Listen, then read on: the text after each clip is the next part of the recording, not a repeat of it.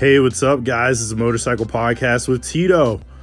I hope everybody's having a great week. We're almost there. This episode is going to come out today, tomorrow, depending what uh what outlet you're listening to, what platform you're listening to. But um, sorry guys, I wanted to put out some more content this week, but uh, I had a very good friend of mine come into town. Okay, um, I go way back with this guy. Me and him, uh, friend of mine, Mike. Um, we go back since MMI day one, Motorcycle Mechanics Institute day one, and uh, it's almost like you know I always joke about the Marine Corps guides always kept me and some of my friends together or apart, and it seems like the motorcycle guides have always kept me and Mike in tow. Um, so I want to talk a little bit about that, about building long-term relationships in the industry because the industry is very small from what I've learned, and uh, also don't burn motorcycle bridges.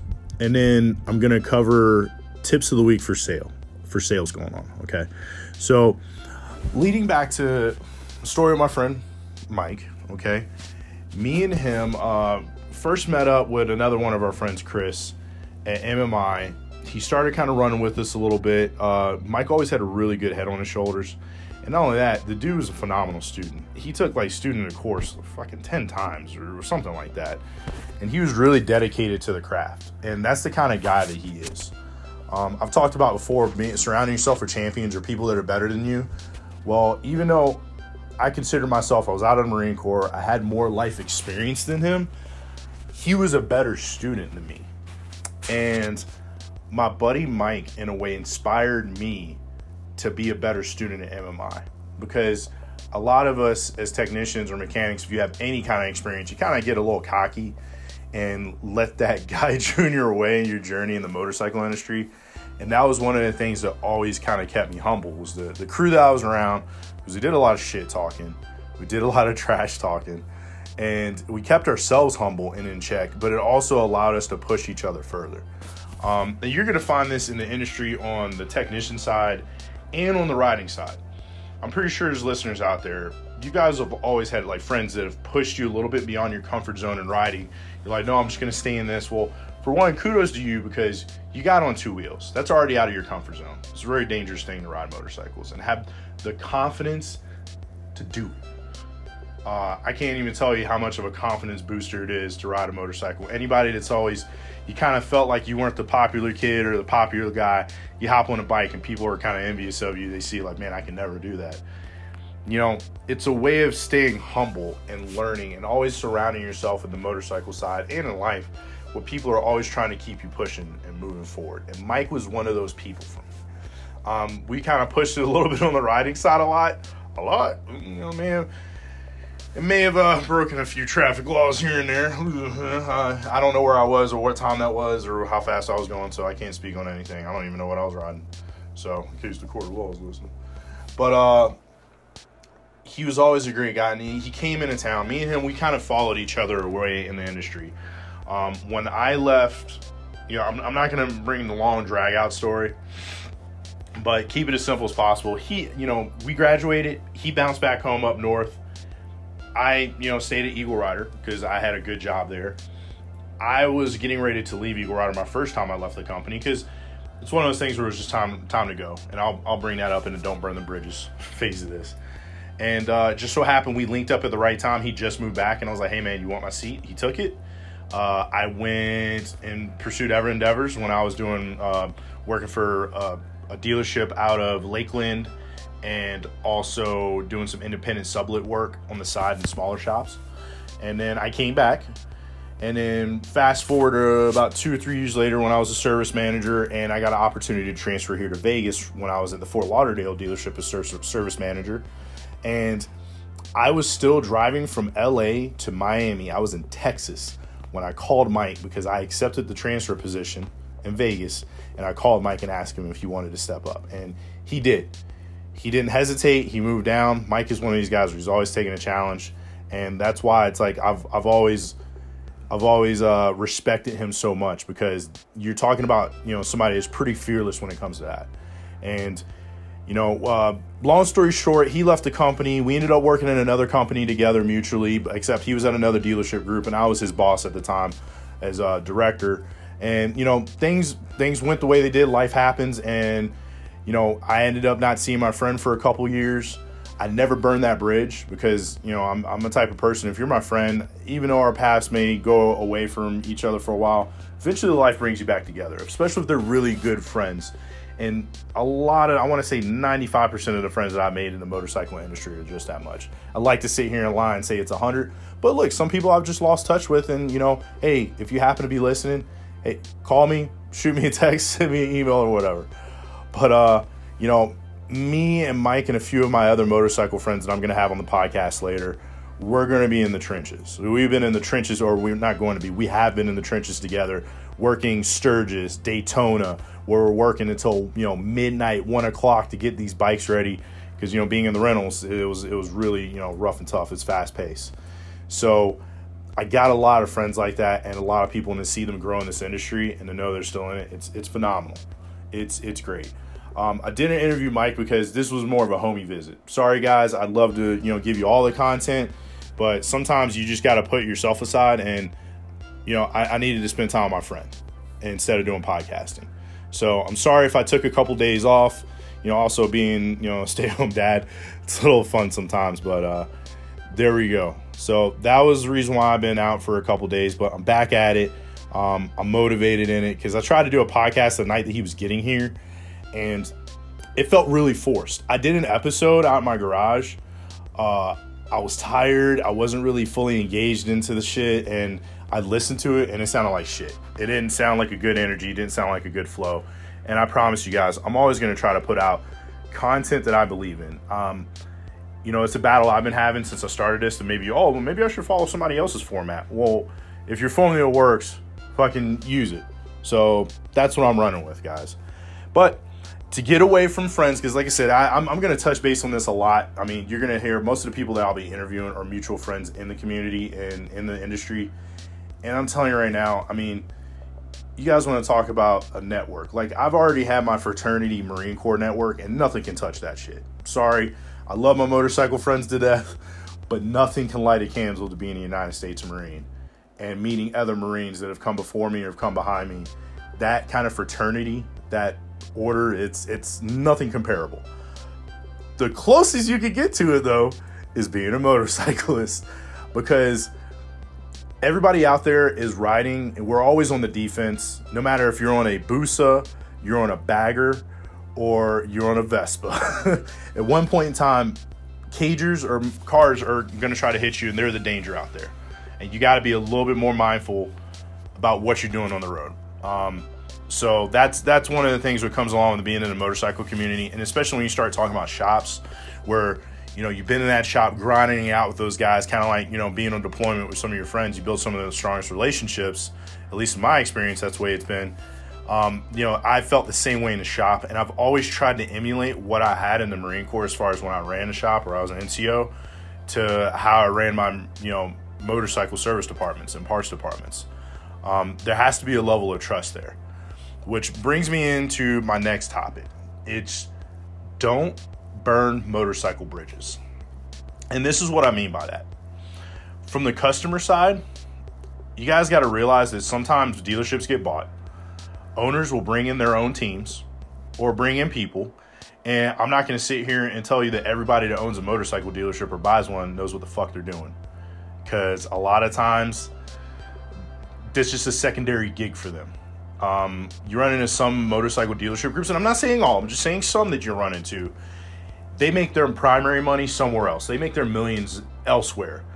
And the motorcycle dealership is just a side gig for them. So that's a really hard dealership to walk into because a lot of times what you'll see is you'll see an owner that's not fully engaged in the process. So guys are able to get away with shit and treat customers like shit sometimes when they shouldn't be at all. Um, but that that's just how the way the cookie crumbles sometimes. Um, but owners don't always keep dealerships. Owners sell. So, guys, if you have a certain person that you like dealing with in that dealership, okay, like say, you know, everybody else fucking sucks. I hate everybody except for my service writer. That's my guy. Get that dude's cell phone and contact him directly. And then at least keep some kind of relationship with your OEM dealership. Okay.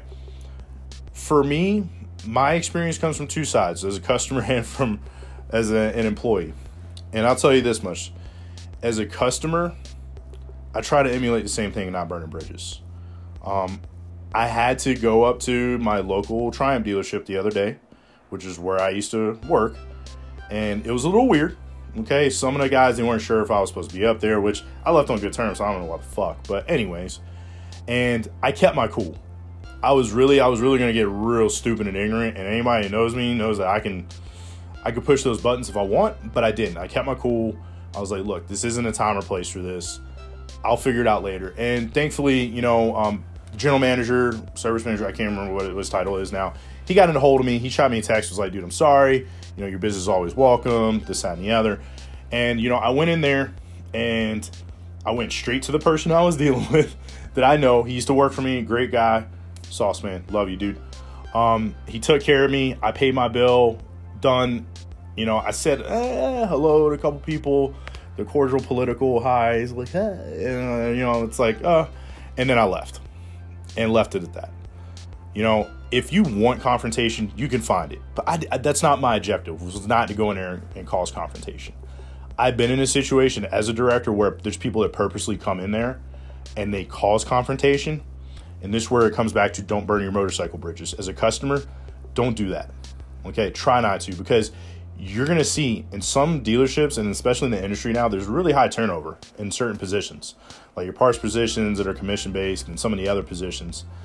Um, so you're going to have pretty good turnover. There's a good chance the next time you go in there three months later, which is the average people go in three to four months if they're a solid like brick and mortar customer, not an online customer.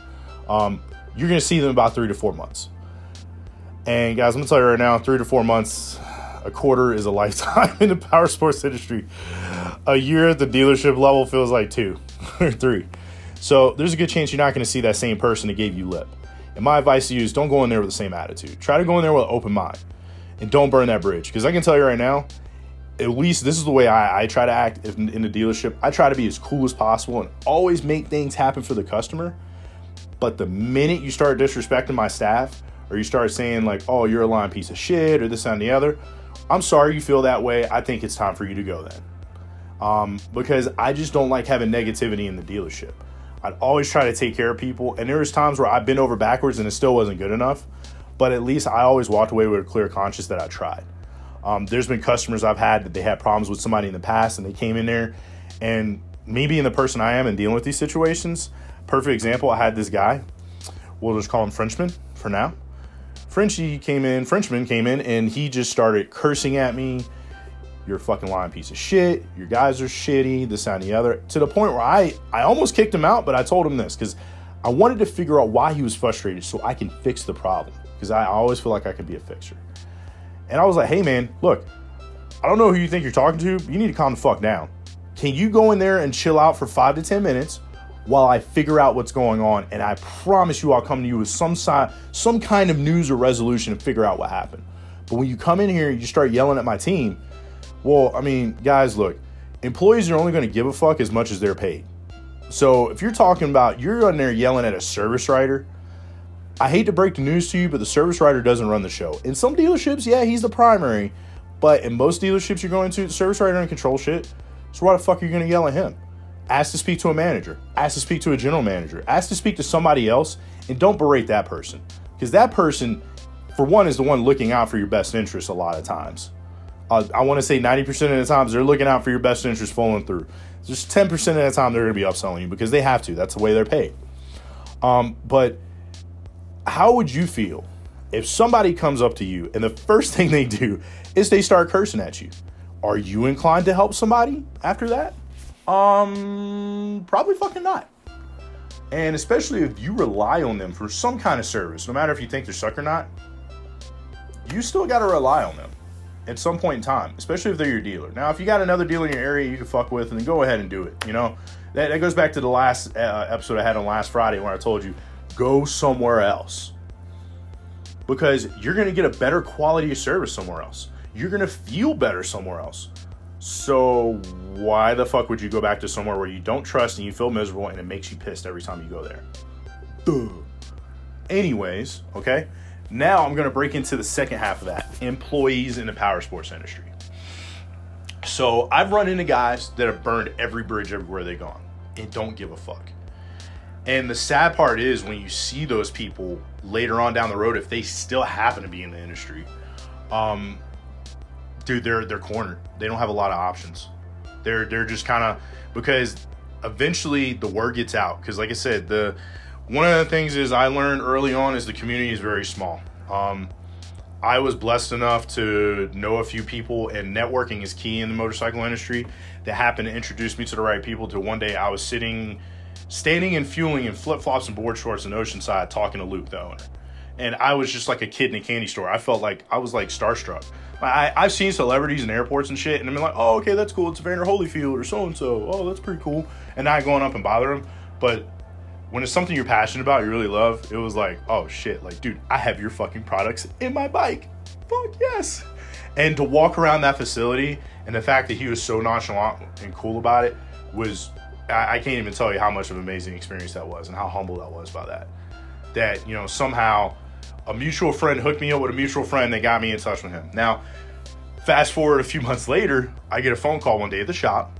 Okay and my parts manager at the time comes up to me and he's like, "Hey Tito, uh, Daryl's on the phone for you." I was like, "Daryl, like, we we worked with somebody at the, at the time that had a similar name." I was like, "Daryl." I was like, "You sure it's Daryl or somebody?" Else? Dude, it's Daryl Bassani. I was like, "What?" And I was just humble, like, "Why is? Are you serious? I'm being punked right now." And I got on the phone. I was like, uh, "Mr. Bassani," and he's like, "No, nah, man, it's Daryl," and he was super chill. You're talking about the salt of the earth I had a chance to meet him and uh, one of his executives who worked for him when they came out to Vegas. Long story short, just wanted to get hooked up with some bikes uh, for a convention that was coming up. Had no problem doing that, and then I come to find out that this executive, I'm not going to name him because I, you know, I don't want to really name people too much unless you know them already, aka they're famous, or I have their permission. So let's just say uh, this guy is an executive at Bassani, and he happened to be a Marine and he overheard me uh, talking to another jarhead that one of my club brothers came in. I said what's up to him, and we were talking about toys for tots and stuff. And I was like, all right, well, I'll see you at the Leatherneck Club later. Figures, right? Me at the Leatherneck Club? Never. Um, and, you know, he approached me and was like, hey, man, you fucking jarhead? I was like, who's asking? You know, that, that fucking Marine kind of fucking chip on your shoulder. He was like, uh, another fucking jarhead. I was like, was Semper Fi, brother. That's all it was. I was like, oh shit, dude, I didn't know you were Marine, blah, blah, blah. We got to talking. Long story short, we ended up meeting up for a beer at the Leatherneck. And he taught me a very, very valuable lesson. He's like, dude, yeah, man, this guy got your name from Luke and so on and so forth and got your number. And or he got the dealership's number, found out where I worked at and got the dealership's number and called there. And he's like, dude, yeah, your your name's out there.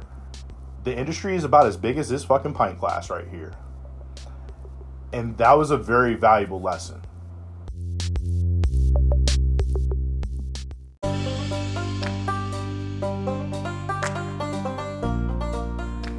Hey guys, I'm back. Motorcycle Dad podcast. Sorry, I'm having some technical technical difficulties. Not only did I had to take a phone call with this new fucking mic that I'm having, it's pissed me off right now. So I ditched it. Um, this is now the fourth take that I've taken of this, so I've gotten pretty fucking good at it. So uh, let's keep going, guys. Don't burn your bridges. Okay, I was just talking about you know Bassani, how they got my name somehow from somebody, and about the industry is as small as a fucking pint glass. It is. Um, you know, I didn't burn my bridges at Eagle Rider, didn't burn my bridges at the last dealership group I was at. And there's a reason why, because you never know. You can think right now, today, I don't fucking need you. Fuck you. I'm done with you. But eventually, one day down the road, you may need them, or you just may need to a cordial hello or conversation with them, or even a reference or referral you may need from them. And I'm gonna tell you right now, me as an employer, or whenever I hire people, if I ever saw gaps and I never saw like saw or got a reason why there was a gap there, it shoots up a red flag. So save yourselves the red flag. Think about yourself, your family, your future, and do not burn your bridge if you can help it. Now, if they spit in your kid's face or you know they stomp on the Bible or punch a baby seal, then sometimes you just gotta fucking burn that bridge, guys. You know what I mean? They're kicking kittens or burning or punching baby seals, or they started an Amazon fires, you know, down in Amazon rainforest. Then yeah, okay, you know what? Maybe you guys are fucking dickheads. I don't need to fuck with you anymore. But like the last company I was working for, I just took a phone call. A friend asked me if I can give him a referral, get him in at a place. I didn't burn my bridge there. I called the manager over there, talked to him, and he was super chill, super fucking cool. And uh, you know, he was like, yeah, man, tell your boy to come on down and we'll go ahead and interview him and go from there. Didn't guarantee him a job. That's what I wasn't looking for. But I just wanted to get him in there and not only that, associate him with my name and what people know. And that's another thing, guys, because you never know who you're going to hurt later on. You may not just be hurting yourself or your family, you may be hurting the opportunity to help a friend down the road. Because I can tell you right now, if it was a shit employee that quit on me or did something dirty or they left a bad way and you're going to recommend somebody to me, okay, so you're going to recommend somebody that's just as shitty as you? Yeah, go fuck yourself. See you later. um, it's really important not to burn those bridges. Uh, when I left Eagle Rider the first time, I saw myself becoming a shit employee. So it was time for me to go. And that was the reason why I left because I did not want to see myself turn into a shit employee and get fucked over later on down the road. So I decided it was best for me. I didn't agree with the general manager, didn't agree with my service manager. Um, so I bounced, even though I was I was the shop foreman. I bounced. I went and pursued other endeavors at other dealerships for a little bit. And then eventually I got a phone call from one of the owners of Eagle Rider asking me if I can go to Miami and straighten on uh, from his direct words, hey, I need somebody to go to Miami and unfuck that fucking place. And I was like, well, that's right on my alley. Uh, I speak your language. Let's go. uh, I thought about it over a couple days and came back to him on a Monday and told him, yeah. And I took the job and I never turned back. And the same thing when I left the company this last time. Now, unfortunately, I would like to say that I would not like to, but I, I probably hate to say this, but I don't see myself going back there because I'm not saying I'm above them, but I'm, I'm kind of moved forward. But it's always nice because because I didn't burn a bridge, I'm able to have those relationships with people and I'm able to call some people and like, hey, look, you know, I have a friend that could use some help. Needs, you know, he he'd like to get in there and work with you guys. Would you consider him? Absolutely. You know, and and to be able to help people out, that's the best part about it. So that's why I tell you guys, don't burn those bridges. Keep them open. Okay. Uh, customer and employee. Because people change, personnel change, ownership changes. You never know what's ever going to happen in your life that's going to bring you back to that. Like I said, unless they are the ones that sparked the fire in the Amazon forest or punched a fucking baby seal or kicked kittens or, you know, they just went around taking Chick fil A chicken sandwiches and throwing them on the ground and fucking, yeah, unless they did all that bullshit, don't burn your bridges. Because they may be the most, they may be the most horrible people on earth to you at the time, but trust me, they have other things dealing with that you don't know about. And I'm not trying to say that to defend the way people treat people or the way owners run their companies, but in a sense, it's their fucking prerogative until you go and buy, you know, Tito's fucking motorcycle dealership or, you know, Bob Schmuckatelli's motorcycle shop. You got to respect those boundaries. Okay, guys? So I wanted to touch on that. Now, moving to my next portion is money saving tips. Guys, okay, interesting. Hold on. First of all, interesting news. It goes along with that. So, Revzilla is now selling BMW apparel and gear, meaning like you know t-shirts, hats, all that bullshit, watches, sunglasses, all the beam, all the Beamer floss, James Bond shit, whatever you want to call it. Okay, they are now selling. Now they don't have everything on the catalog. I looked through the website to see because I remember being a dealer at the catalog we had, but they are selling stuff. It looks like a lot of overstock shit. You ask me, but that's the reason why you're getting better pricing on it. So I heard a little murmur about it, and I was like, oh, okay, whatever. But here it is, guys. You can now buy BMW uh, gear, apparel on Revzilla. Okay, guys, Revzilla's got some killer deals. They're doing some stuff right now helmets, uh, jackets, 20 to 40% off. Now, guys, mind you, you have to work for these deals, okay? Because some of these 45 to 50% off sound great, but it's because they have an off size of a leather jacket, it's been around for a while, so on and so forth. So keep in mind, you may have to go to your cycle gear, your, you know, your local motorcycle brick and mortar dealership to try some of this shit on.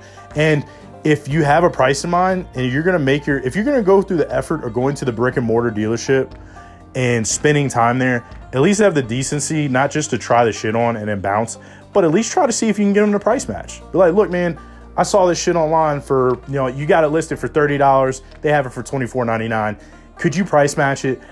Um, a lot of parts managers and parts guys are starting to get a little bit more dynamic. Now, I can't speak on all of them.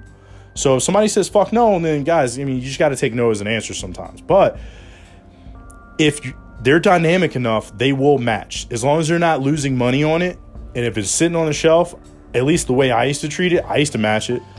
I mean, shit. I mean, the internet is coming, guys. I mean, when the internet's not coming, the internet's fucking here. But motorcycle distributors selling parts online is getting more common and more common. And the more educated you are as a customer and as an employee in the dealership, the more you can be ahead of it. Okay.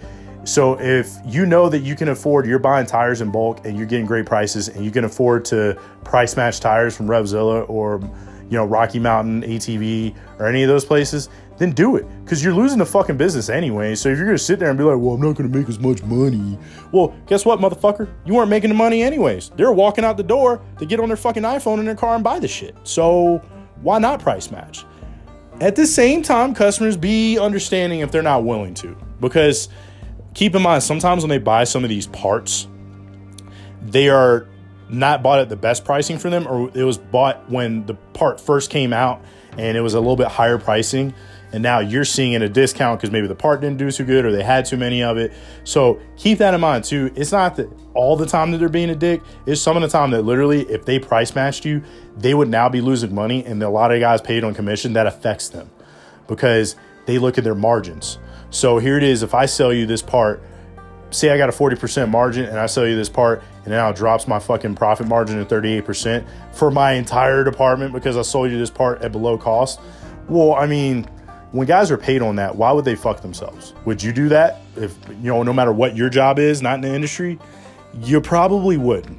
So try to be understanding to that, guys. I, I mean, it's just the way of the world and how it is. So, um, but guys, definitely check out your online distributors right now. Um, Bluetooth uh, headsets for the helmets, helmets. I've seen a lot of helmets, jackets, gloves. Now's the time to stop, especially you're looking at all this end of summer shit like I was talking about cooling vests. Guess what? I was just on Cycle Gear the uh, not last night, night before last, and they they took like 15 20 dollars off their cooling vest. It's the end of the summer. We just talked about that. So take advantage of those deals and be smart and think ahead because you're thinking, oh, it's the end of the summer. I don't need the shit right now. But guess what? When you come to need it next summer, then you're paying full pop for it. You're going to pay the $60 they want for it.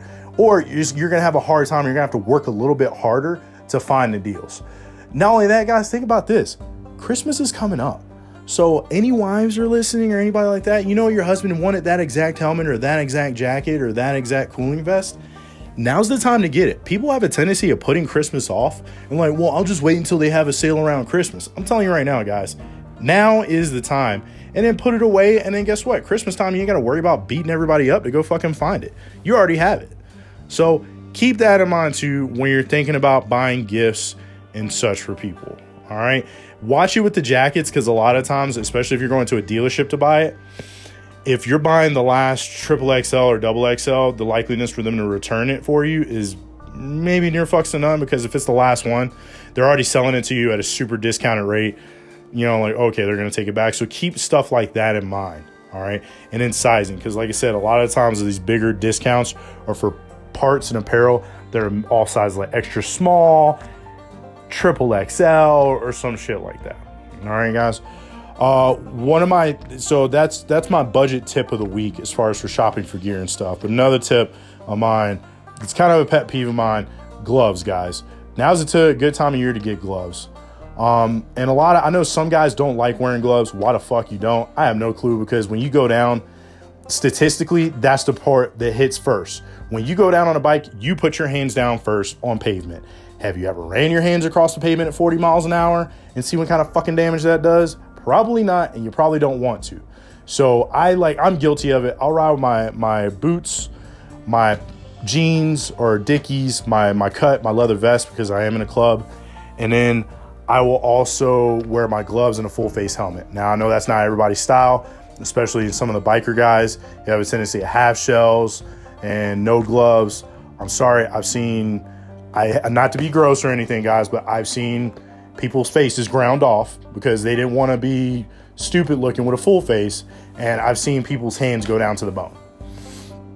And also footwear. Wear proper footwear because I've seen a guy's foot come off. Not trying to be gross or nothing, but I wish I didn't have this story in my brain recollection, but I did. Guy was returning a bike over there, Eagle Rider. Fucking semi truck clipped him, came back. You could see the ankle coming out the bottom of his foot you know, we were there to help him out and give him some emergency, like right away, some some tri- triage right there, like, hey man, elevate your foot, focus on your breathing, stuff like that. Um, but he lost that foot and he was wearing sneakers. So, gloves and footwear, guys, keep in mind they have. If you're a sport bike guy, you're like, man, I just like wearing sneakers. They have motorcycle riding sneakers. So you'll still look cool, but at least your ankles and your foot is fucking protected. Okay. It was like Wu Tang Clan says protect your neck, protect your feet, protect your head. I always got in the same argument with people when they wanted to get at me about, well, that helmet's $800. I don't know if I want to spend that much on a helmet. And I'm not saying everybody has to. I got a helmet right now, my new Icon uh, Airframe Pro or Air Pro. I can't remember the fucking name of it right now. I'll be honest with you. Got a new helmet. It was 300 bucks on clearance, so I that's why I scooped it up. It's usually around, I want to say 400 $500. But I had people coming in, oh, I just want a $100 helmet. And I'm like, okay, I'm like, hey man, but I got this on. What do you ride? Like, oh, I ride like a fucking, you know, uh, let's just say our RSV4. They got a Aprilia, full leader bike. I'm like, dude, you want to wear a hundred dollar helmet? You got a twenty thousand dollar fucking bike, and you you think that's all your head's worth? No, what do you mean? I'm like, so you think your head, your brain, that's all it's worth is a hundred dollars? And it, it, the look on their faces was always like, oh fuck, like, hey man, you got anything else? Like, try to hook me up with someone on sale. And I give them to a decent helmet something is going to protect them. But I thought it was always funny that people always want to skimp on the shit that fucking keeps them safe and keeps them alive. Think about that for next time you go to try to be cheap about buying a helmet or buying some gloves. And I was saying, because look, I'll be honest with you, I wear out here in Vegas in the summer. I could run no gloves, but I wear the, at least the mechanics gloves, the impact mechanics gloves, because at least there's something to protect me you know, even though it's hot as fuck and stuff, it's something there. And that's what you need, guys. You just need something to protect you. Okay? You don't need to be fucking MotoGP, Dainese, D-Air, or the Alpinestars Tech Air. You don't have to have that. Now, if you want it, then great. It's more protection. But at the same time, you don't have to have that. But sometimes just the essentials keep you safe. I've seen a couple wrecks where if the guy didn't have a helmet on, his head would have got cracked open you know, or you hear about it all the time. Anybody in the industry hear about these rallies where people go, and most of the time when they die, you hear it's because they went down doing 40. And it's like, went down doing 40, but they smacked their head against the concrete 40 miles an hour and it killed them. So keep that in mind, guys. Get your gear. Well, thanks for listening, everybody. If you have any questions, comments, concerns, anything like that, concerns like you guys are going to drop something in the any mouse box, I don't give a fuck. But just joking. Look, guys, you guys have any uh, questions, topics you want me to cover, anything, please, please, please hit me up on my social media. You're going to hit me up Instagram, Tito CP702, or Facebook, Chris Tito, T I T O Padilla, P A D I L L A. Or you just message me, text me if you know me, or some shit like that. Uh, I want to give a special shout out to two guys I went to MMI with. I, you know, I gave a shout out to my boy Mike earlier, but I want to give a shout out to my boy Jamal. Dude, man, this guy used to cut up all the time. I miss kicking in the parking lot with you, dog, and talking shit. Oh, you just want to think you want to listen to my podcast, huh? Huh. And then uh, also a cat named Mason. Mason, he messaged me, really humbled. And another guy that used to work for me, Pepe. Dude, I appreciate all the feedback, guys, and you guys listening.